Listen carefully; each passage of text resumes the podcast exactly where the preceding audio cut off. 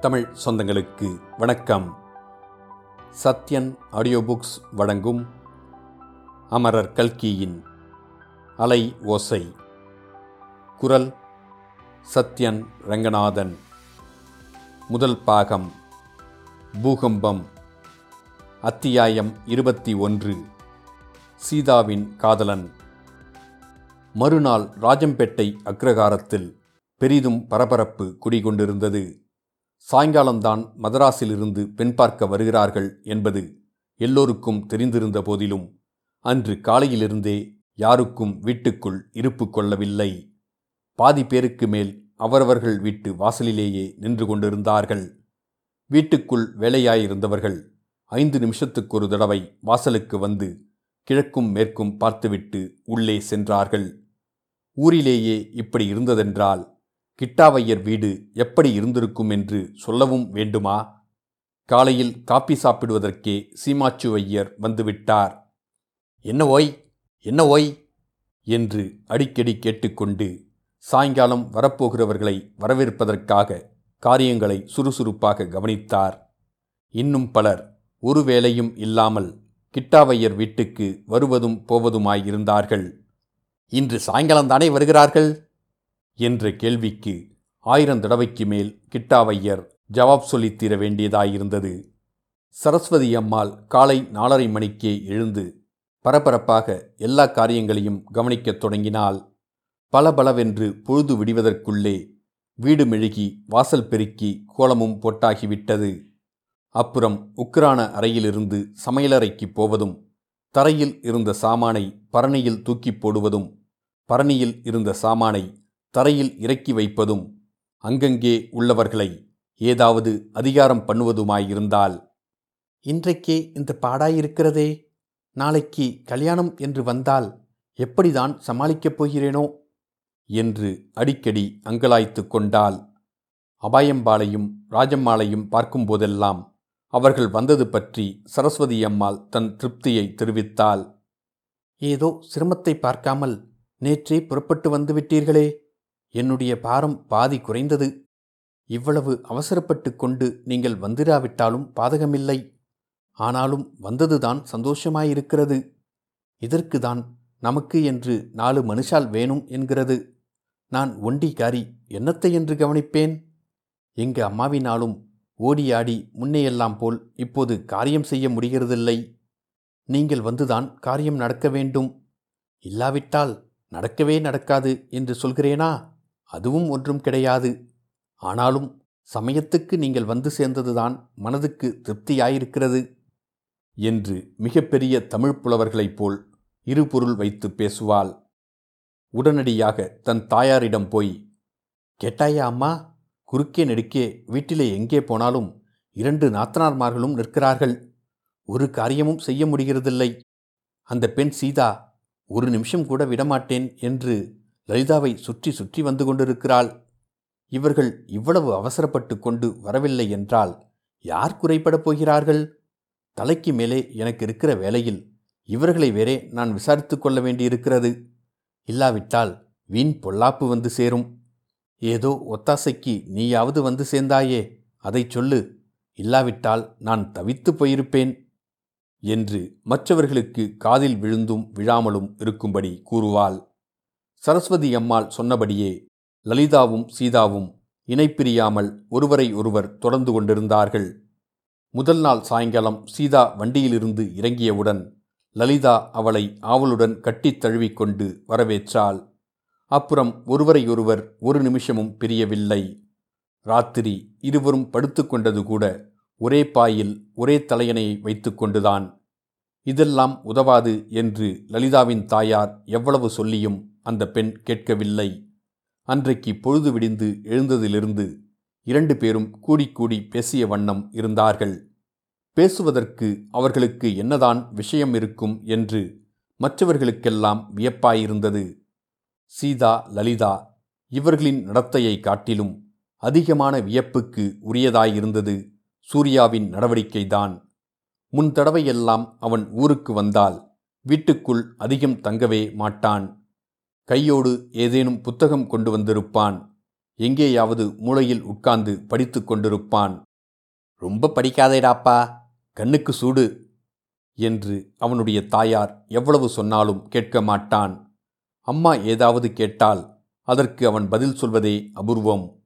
பெண் பிள்ளைகள் அதிகமாக புழங்கும் சமையலறைக்கும் காமரா உள்ளுக்கும் அவன் வருவதே கிடையாது.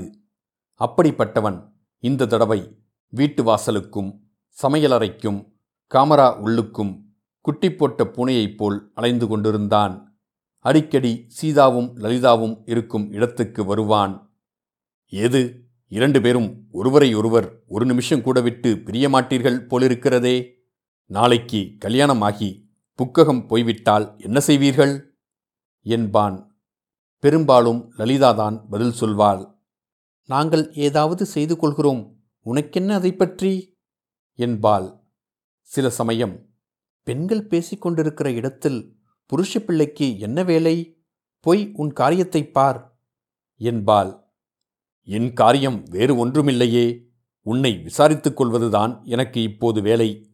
தங்கைக்கு கல்யாணம் என்றால் தமையன் சும்மா உட்கார்ந்திருக்க முடியுமா? உலகம் சிரிக்காதா? என்பான் சூர்யா. ஆமாம் நீ ரொம்ப இங்கே வந்து வெட்டி முறித்து விட்டாயாக்கும். போடா போ. என்பாள் லலிதா. அவனை ஏண்டி விரட்டியடிக்கிறாய்? ஏதோ உன் பேரில் உள்ள பிரியத்தினால் தானே வருகிறான்? என்பாள் சீதா. இந்த சமயத்தில் லலிதாவின் சின்னத்தம்பி சுண்டுப்பயல் குறுக்கிடுவான். ஏன் பொய் சொல்கிறாய் அண்ணா? நீ லலிதாவை கவனித்துக் கொள்வதற்காகவா இப்படி வளைய வந்து கொண்டிருக்கிறாய்? பம்பாய் அத்தங்காலை பார்ப்பதற்குத்தானே வீட்டுக்குள் சுற்றுகிறாய்? எனக்கு தெரியாது என்று நினைத்தாயோ? என்று குட்டை உடைத்து விடுவான். சி கழுதை சும்மாயிரு என்பான் சூர்யா. நான் கழுதை என்றால் நீ கழுதையின் அண்ணாதானே என்பான் சுண்டுப்பயல். விவகாரம் முற்றி சூர்யா சுண்டுவின் சிண்டை பிடிக்க ஓடுவான் ஆனால் மறுநிமிடம் திரும்பி வந்து விடுவான். சூர்யாவின் தொந்தரவிலிருந்து தப்புவதற்காகவே லலிதாவும் சீதாவும் அன்று மத்தியானம் சாப்பாடு முடிந்தவுடனே குளக்கரை பங்களாவுக்குச் சென்றார்கள். சீதா பம்பாயிலிருந்து வந்ததும் ராஜம்பேட்டையில் ஒரு வாரம் இருந்தால் அந்த ஒரு வாரம் சீதாவும் லலிதாவும் அடிக்கடி குளத்தங்கரை பங்களாவுக்கு போவார்கள். பிறருடைய தொந்தரவு இல்லாமல் தங்களுடைய மனோரதங்களைப் பற்றி பேசிக்கொண்டிருப்பார்கள் பகலெல்லாம் பேசினாலும் பேச்சு முடியாது. சூரியன் அஸ்தமித்த பிறகு கூட வீட்டுக்கு திரும்ப மாட்டார்கள். பங்களாவுக்கு எதிரில் இருந்த குளத்தங்கரை படிக்கட்டுகளில் உட்கார்ந்து கொண்டு பேச்சை தொடங்குவார்கள். இந்த இளம் பெண்கள் அப்படி என்னத்தான் முடிவில்லாத அந்தரங்கம் பேசுவார்களோ என்று வானமாதேவி தன்னுடைய லட்சக்கணக்கான நட்சத்திர கண்களில் அதிசயம் ததும்ப பார்த்து கொண்டிருப்பாள். ஒரு நாள் அத்தகைய மோகன முன்னிரவு வேளையில் சீதாவை பார்த்து லலிதா அத்தங்கா நான் எத்தனை தடவை கேட்டும் ஒரு கேள்விக்கு மட்டும் பதில் சொல்ல மாட்டேன் என்கிறாயே. நீ யாரை கல்யாணம் செய்து கொள்ளப் போகிறாய்? எப்போது உனக்கு கல்யாணம்? என்று கேட்டாள். சீதா ஆகாயத்தை நோக்கிய வண்ணம் சிறிது நேரம் சிந்தனையில் ஆழ்ந்திருந்தாள். பிறகு அவள் லலிதாவை பார்த்துச் சொன்னாள். என் கல்யாணப் பேச்சை எடுக்க வேண்டாம் என்றால் நீ கேட்கவில்லை. பதில் சொன்னால்தான் விடுவாய் போலிருக்கிறது. நல்லது. என்னுடைய அந்தரங்கத்தைச் சொல்கிறேன் கேள். அம்மா சொன்னாலும் சரி அப்பா சொன்னாலும் சரி. அவர்கள் இஷ்டப்படி நான் கல்யாணம் பண்ணிக்கொள்ள சம்மதிக்க மாட்டேன். எனக்கு பிரியம் இருந்தால்தான் சம்மதிப்பேன். என்னை கல்யாணம் செய்து கொள்கிறேன் என்று ஒருவன் வந்தால் உடனே சரி என்று சொல்லிவிடுவேனா? ஒரு நாளும் மாட்டேன்.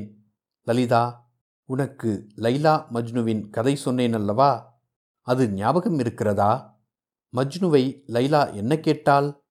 இந்தியா தேசத்திலிருந்து பஞ்சவர்ண கிளி வேண்டும் என்று கேட்டாள். மஜ்னுவும் கொண்டு வருகிறேன் என்று போனான். ஆனால் நான் அவ்வளவு அற்பமான பொருளை கேட்க மாட்டேன். என்னை மணந்து கொள்கிறேன் என்று வருகிறவனுக்கு ராத்திரி வேளையில் நட்சத்திரமயமான ஆகாசத்தை காட்டுவேன். எனக்கு பிடித்த பன்னிரண்டு நட்சத்திரங்களை குறிப்பிட்டு அந்த நட்சத்திரங்களை கொண்டு வந்தால் உன்னை கல்யாணம் செய்து கொள்வேன் என்பேன். அவன் போய் இன்னொருவன் வருகிறான் என்று வைத்துக்கொள். அவனை பார்த்து முள் இல்லாத ரோஜாச் செடியிலிருந்து மல்லிகைப்பூ மணமுள்ள செண்பகமலர் எடுத்து மாலை கட்டி கொண்டு வர உன்னால் முடியுமா? கொண்டு வந்தால் உன்னை கல்யாணம் செய்து கொள்வேன் என்று சொல்வேன். அவன் போய் இன்னொருவன் வந்தால் வானவில்லின் வர்ணங்களையும் தோகை மயிலின் சாயலையும் கலந்து ஒரு அற்புதமான வர்ண சித்திரம் எழுதி கொண்டு வா. கொண்டு வந்தால் உன்னை நான் மணந்து கொள்வேன் என்பேன். சீதா அடுத்தபடி என்ன சொல்லலாம் என்று ஒரு கணம் யோசித்தபோது லலிதா அத்தங்கா இது என்ன பேச்சு? இப்படியெல்லாம் நீ கேட்டால் யாரால் கொண்டு வர முடியும்? உன்னை பைத்தியம் என்று நினைத்துக் கொள்வார்கள். உனக்கு கல்யாணமே ஆகாது. என்று சொன்னாள். அப்படியா நினைத்தாய் லலிதா? ஒரு நாளும் இல்லை. மூடர்கள் எல்லாரும் நான் கேட்டதை கொடுக்க முடியாது என்று போய்விடுவார்கள். கடைசியாக புத்தியுள்ளவன் ஒருவன் வருவான். வந்து அவன் இதோ பார் நீ கேட்டதையெல்லாம் கொண்டு வந்து விடுவேன். ஆனால் உனக்கு நான் வேணுமா? அல்லது வெறும் நட்சத்திரமும் பூவும் காற்றும் வேண்டுமா? என்னையே உனக்கு காணிக்கையாக கொடுக்க வந்திருக்கிறேனே அவையெல்லாம் எதற்கு? என்று கேட்பான். மறுவார்த்தை பேசாமல் அவனை கல்யாணம் செய்து கொள்ள சம்மதிப்பேன். அம்மம்மா நீ பொல்லாத மோசக்காரியா நீ இதில் மோசம் என்ன வந்தது லலிதா? பின்னே என்னவென்று நினைத்தாய்? மஜ்னு இந்தியா தேசத்து கிளியுடன் திரும்பி வந்தபோது லைலாவை காணாமல் பைத்தியம் பிடித்து ஊர் ஊராய் அலைந்தான். என்னை உண்மையில் காதலிப்பவனை அந்த மாதிரி நான் பைத்தியமாக அடிக்க வேண்டும் என்கிறாயா? சீதாவின் தர்க்கம் லலிதாவின் மூளையில் ஏறவில்லை. எனவே அவள் சரி நீ இஷ்டப்படி செய் அம்மா. உன்னோடு பேசி என்னால் ஜெயிக்க முடியாது என்றாள். ஆனால் இன்றைக்கு லலிதாவும் சீதாவும் குளத்தங்கரை பங்களாவுக்குச் சென்று தனிமையை அடைந்த பிறகும் பேச்சு அவ்வளவு சுவாரஸ்யமாக தொடங்கவில்லை. இரண்டு பேருடைய மனத்திலும் ஏதோ ஒரு தடங்கள் இருந்து தாராளமாக பேச முடியாமல் தடை செய்தது. லலிதா இன்றைக்கு நாம் இங்கு வந்தது சரியல்ல. இதற்குள் மாமி நம்மை தேட ஆரம்பித்திருப்பாள். நான் தான் இங்கு உன்னை அழைத்து வந்து விட்டேன் என்று என்னை திட்டினாலும் திட்டுவாள். என்று சீதா ஆரம்பித்தாள். உன்னை எதற்காக திட்ட வேண்டும்? வேணுமானால் அம்மா என்னை திட்டட்டும். நான் அதற்கு பதில் சொல்லிக் கொள்கிறேன் என்றாள் லலிதா. சாப்பிட்ட உடனே உனக்கு தலைவாரி பின்ன வேண்டும் என்று மாமி சொல்லிக் கொண்டிருந்தால் தாழம்பு வைத்து பின்னுவதற்கு ஒரு மணி நேரமாவது ஆகுமல்லவா? அவர்களோ சாயங்காலம் ஐந்து மணிக்கே வந்துவிடப் போகிறார்களாம். நாம் இங்கே உட்கார்ந்திருந்தால் எப்படி? என்றாள் சீதா. அதென்னமோ அம்மா இந்த ஏற்பாடெல்லாம் எனக்கு கொஞ்சம் கூட பிடிக்கவில்லை. என்னை விட நீ ஒரு வயது மூத்தவள் அல்லவா? உன் கல்யாணத்தை முடிவு செய்துவிட்டல்லவா என் கல்யாணத்தை பற்றி பேச வேண்டும். அப்பா கூட இப்படி செய்கிறாரே என்று எனக்கு ஆச்சரியமாயிருக்கிறது. எனக்கு என்ன இவ்வளவு அவசரம் கல்யாணத்திற்கு? இன்றைக்குத்தான் பாரேன். இவ்வளவு தடபுடலும் ஆர்ப்பாட்டமும் எதற்காக என்று எனக்கு தெரியவே இல்லை. இதை பற்றி சொல்லலாம் என்று பார்த்தால் அம்மா சண்டைக்கு வரப்போகிறாளே என்று பயமாயிருக்கிறது. இந்தச் சமயத்தில் யாருக்கு என்ன பயம்? நான் ஒருவன் இருக்கிறபோது யாரும் பயப்பட வேண்டியதில்லை என்று சொல்லிக்கொண்டே பங்களாவுக்குள் பிரவேசித்தான் சூர்யா. இத்துடன் அத்தியாயம் இருபத்தி ஒன்று முடிவடைந்தது. மீண்டும் அத்தியாயம் இருபத்தி இரண்டில் சந்திப்போம்.